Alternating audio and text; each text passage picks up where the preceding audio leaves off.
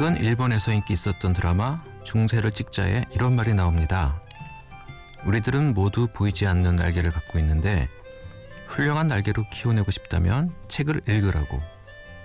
그러면서 책을 펼친 모습이 새의 날개 같지 않냐고 우리에게 대묻습니다. 어떠세요? 우리들은 지금 날개를 제대로 키우고 있는 걸까요? 심야 라디오 DJ를 부탁해 오늘 DJ를 부탁받은 저는 박우현입니다.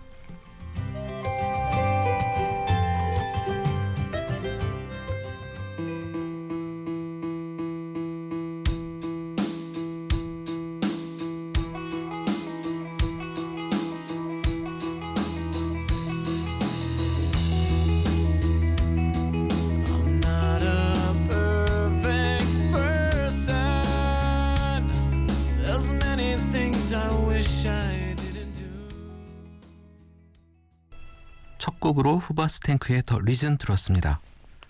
안녕하세요. 저는 경기도 용인에서 작은 서점을 하고 있는 박우현이라고 합니다. 어릴 적부터 라디오가 좋았어요. 급기야는 학교 졸업을 앞두고 라디오 방송국에서 아르바이트도 했었지요. 여기 MBC는 아니었고 당시 막 개국한 어느 방송국이었는데요. 음악 프로의 작가님을 보조해서 꼭지도 기획하고 전화 인터뷰 준비나 편집을 돕기도 했던 기억이 납니다. 당시엔 스튜디오 밖에서 스튜디오 안을 동경의 눈빛으로 지켜보고 있었는데 오늘은 제가 그 자리에 앉게 되었습니다. DJ를 부탁받고 처음 한동안은 멍했습니다. 그러다 녹음일이 가까워오자 도대체 왜 이제 와서 이런 기회가 주어졌는지 고민하기 시작했습니다. 방금 들으신 첫 곡의 제목처럼 필시 어떤 이유가 있었으리라 생각했거든요. 오늘 이렇게 하늘이 내려준 소중한 한 시간은 아마도 라디오에 대한 못다한 한을 풀어보라는 것이었을까요? 오늘은 제가 동네 서점을 하면서 만났던 사람들 이야기와 동네 서점이 일으키고 있는 마을의 변화 이야기, 그리고 연관된 몇 권의 책 소개 등으로 앞으로 한 시간 동안 여러분들과 함께 할게요. 물론 좋은 음악도 함께 듣겠습니다. 자, 그럼 노래 한 곡 듣고 이야기를 이어가 보도록 하겠습니다.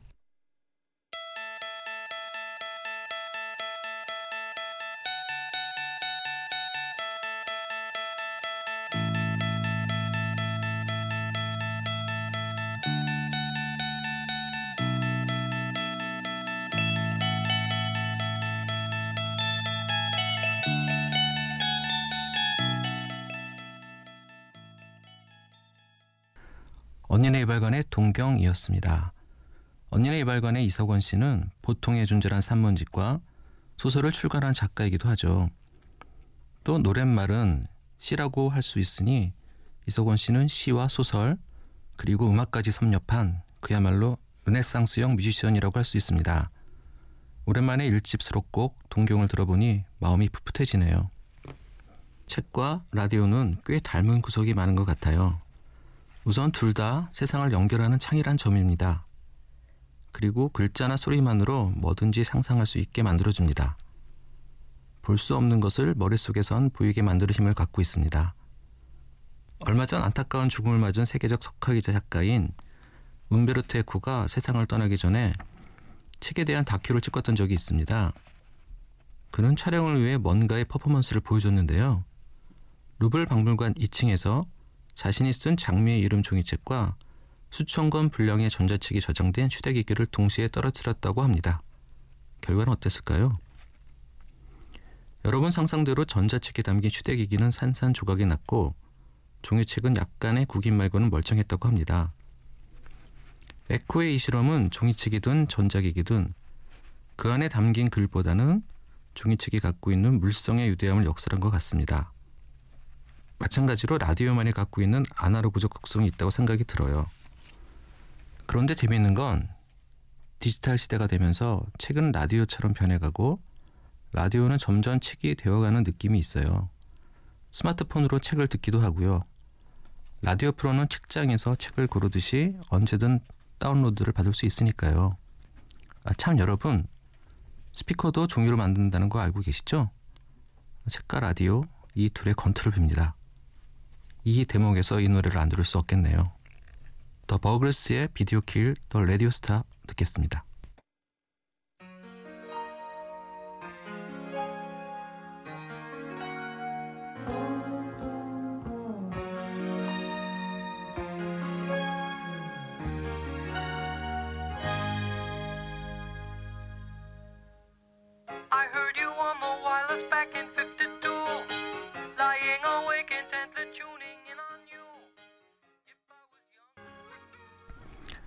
The Buggles의 Video Killed the Radio Star 들었습니다.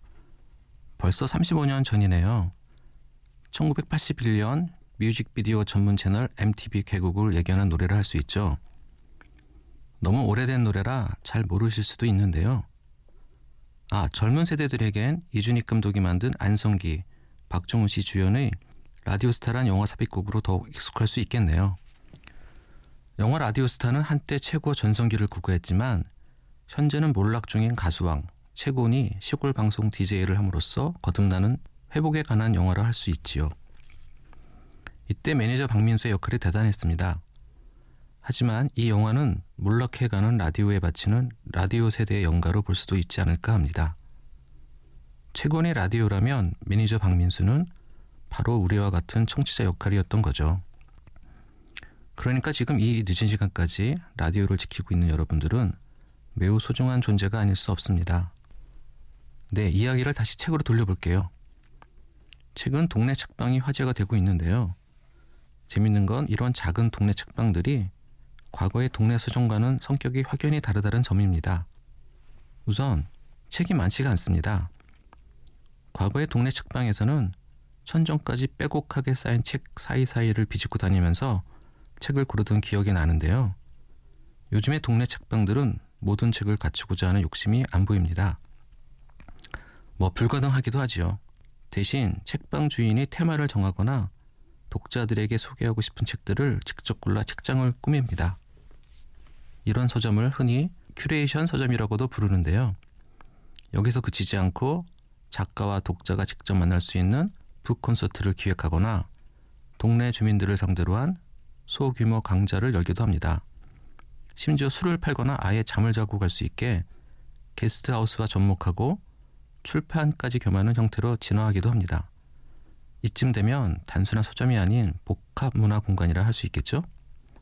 제 경우엔 여행과 소설, 그리고 건축과 영화를 주제로 삼아 책을 고르고 있어요. 맥주는 팔지 않지만 대신 핸드드립으로 커피를 내려주고 있습니다. 어떠세요? 한 번쯤은 이런 작은 책방이 있는 동네를 찾아가 골목을 탐험하고 작은 책방에 들러 책을 골라보면 뭔가 마음이 편안해지지 않을까요? 마치 심야 라디오 방송을 듣는 것처럼 말입니다. 자, 노래 듣고 이야기 더 나눠보도록 하겠습니다. 어떤 날에 그런 날에는 그리고 킨의 Silenced by the Night 이어서 듣겠습니다.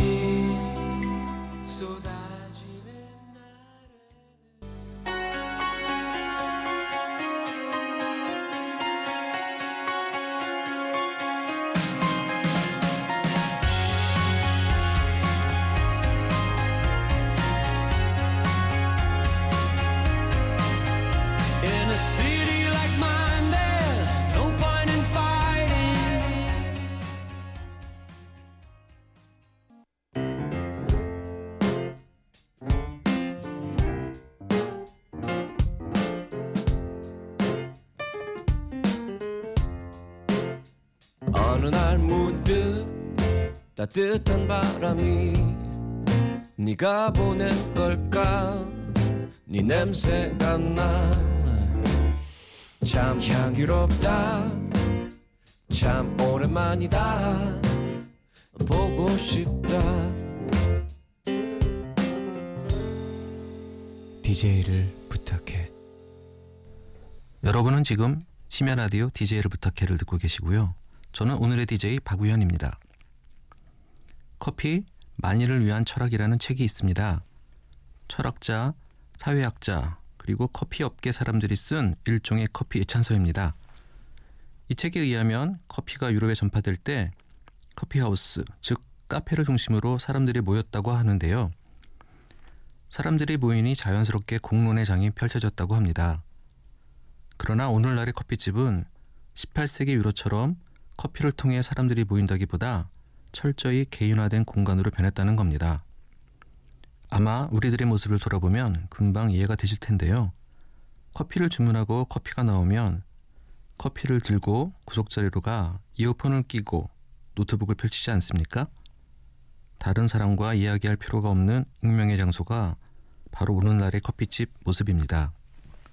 이렇게 공론의 장이 사라져서 현대인들은 더욱 외로워졌고 보다 좋은 사회를 만들기 위한 창안도 어려워졌다고 지적합니다. 오늘 얘기하고 있는 동네 책방들은 바로 이런 과거 유럽의 카페가 사람들을 불러 모았던 것처럼 지역의 사랑방 역할을 하고 있는 게 특징입니다. 책을 구매하는 행위는 일종의 소비를 할 수 있지만 이 소비가 결국 생산적 행동으로 연결될 수 있는 역할을 동네 책방이 하고 있고 과거 카페가 잃어버린 기능을 책방이 회복하고 있지요. 동네 책방은 이렇게 동네 인프라가 되고 있습니다. 이렇게 생각하니 커피가 곧 책이요, 책이 커피이기도 한 것 같군요. 제가 운영하는 서점도 비슷합니다. 함께 모여 책을 읽고 음악도 듣고 소규모 강좌를 열기도 하는데요. 이렇게 만난 사람들끼리 이제는 번역팀을 꾸려 공동 번역 프로젝트를 진행하기도 하고요. 심지어 마을 학교 선생님들과 함께 인생 학교까지 만들어 운영하게 되었습니다. 뭔가 삭막했던 마을이 회복되는 듯한 사건이 벌어지고 있는데요. 저도 앞으로 어떤 일이 벌어지게 될지 무척 궁금해하고 있습니다. 이번에는 신청곡 틀어드리도록 하겠습니다. 제가 일일 DJ를 하게 됐다니까 책방을 드나드는 동네 청년 김지아 씨가 꼭 틀어달라며 신청해 주셨습니다. 브로콜리 너마저의 울지마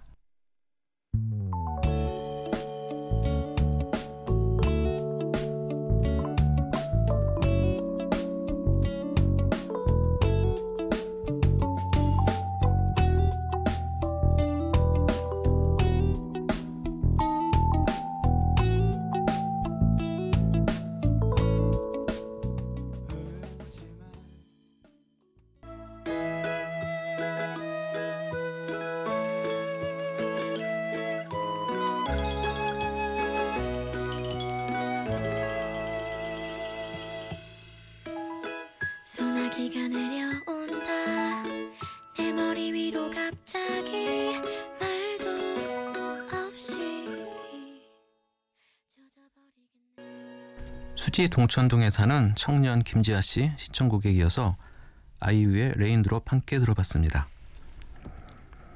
노래를 신청했던 김지아 씨 얘기가 나온 김에 마을 청년 이야기를 해볼까 합니다.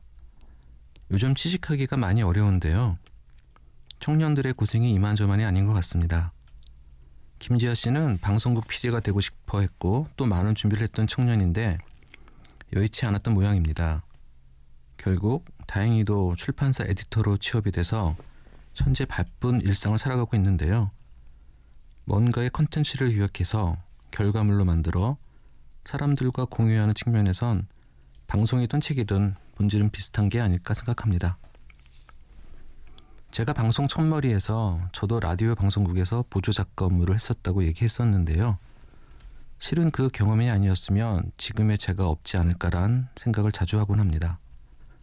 왜냐하면 그때 전화 인터뷰 연결을 위해서 많은 사람을 섭외했었는데요. 지금은 없어진 영어 잡지사 기자분을 만나게 됐습니다. 전화 연결 전에 사담을 나누다가 우연히 잡지사에서 사람을 구한다는 정보를 알게 되었고 결국 제가 잡지사 편집부로 입사했던 거짓말 같은 일이 있었습니다. 그 후 글을 쓰는 범주에 있는 여러 일들을 경험하게 되었고 현재는 말씀드렸듯이 작은 책방을 하면서 이런저런 자문을 쓰고 살고 있습니다. 물론 취업에 큰 걱정이 없었던 풍요로웠던 시절의 전설이죠. 아마 지금 이렇게 허술하지 않겠죠? 그래서 저는 동네 청년들에게 무조건 노력하면 된다는 말을 하고 싶지 않습니다. 제가 누렸던 건 제 능력 탓이 아니라 제가 사회로부터 받은 것이니까요. 그저 이야기를 들어주고 커피 한 잔 내려주는 것이 제가 할 수 있는 전부라 안타깝지만 중요한 건 청년 여러분들이 취업이 어렵다고 스스로 자책할 필요는 없는 것 같습니다. 여러분 탓이 아니란 얘기입니다. 휴식을 취하고 있었던 분들에게 조금 무거운 얘기가 되었을까요? 하지만 심야 라디오를 같은 시간대에 공유하는 사람들끼린 어떤 우정의 연대가 있지 않을까라는 생각을 하기에 함께 고민을 나눠봤습니다. 자, 이번에도 신청곡입니다. 수빈이라는 동네 고등학생이 신청한 하림의 사랑이 다른 사랑으로 잊혀지네. 그리고 김진아 씨가 신청한 옥상 달빛이 걸어가자. 이렇게 이어서 들어보겠습니다.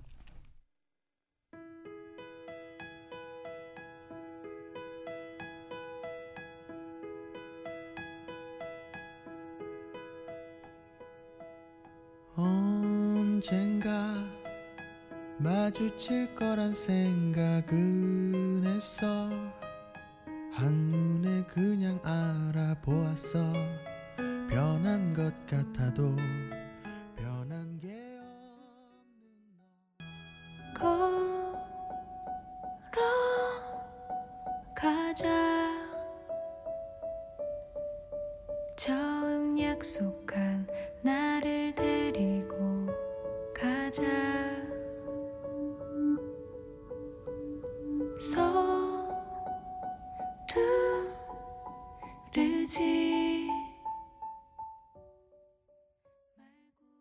여러분은 지금 심야 라디오 DJ를 부탁해를 듣고 계시고요.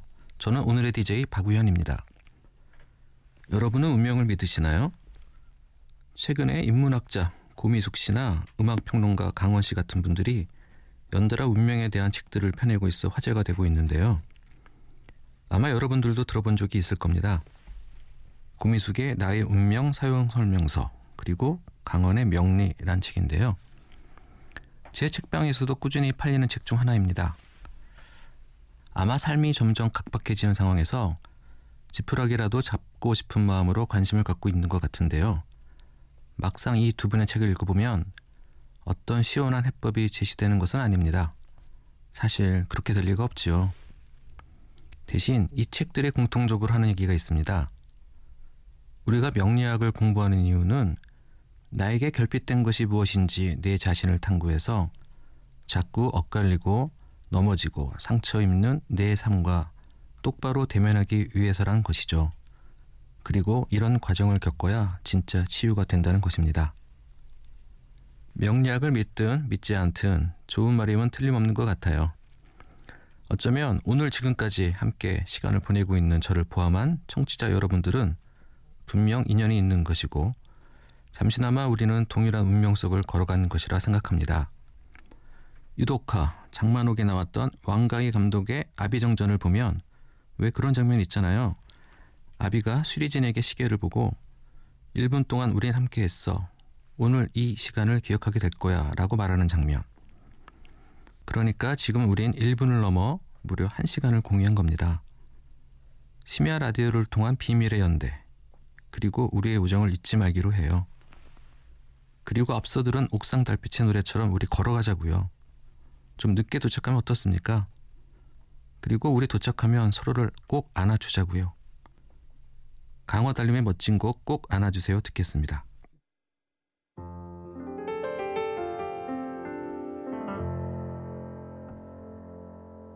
흐르는 바람결에 눈부신 하늘 소리 없는 구름 위로 자유롭게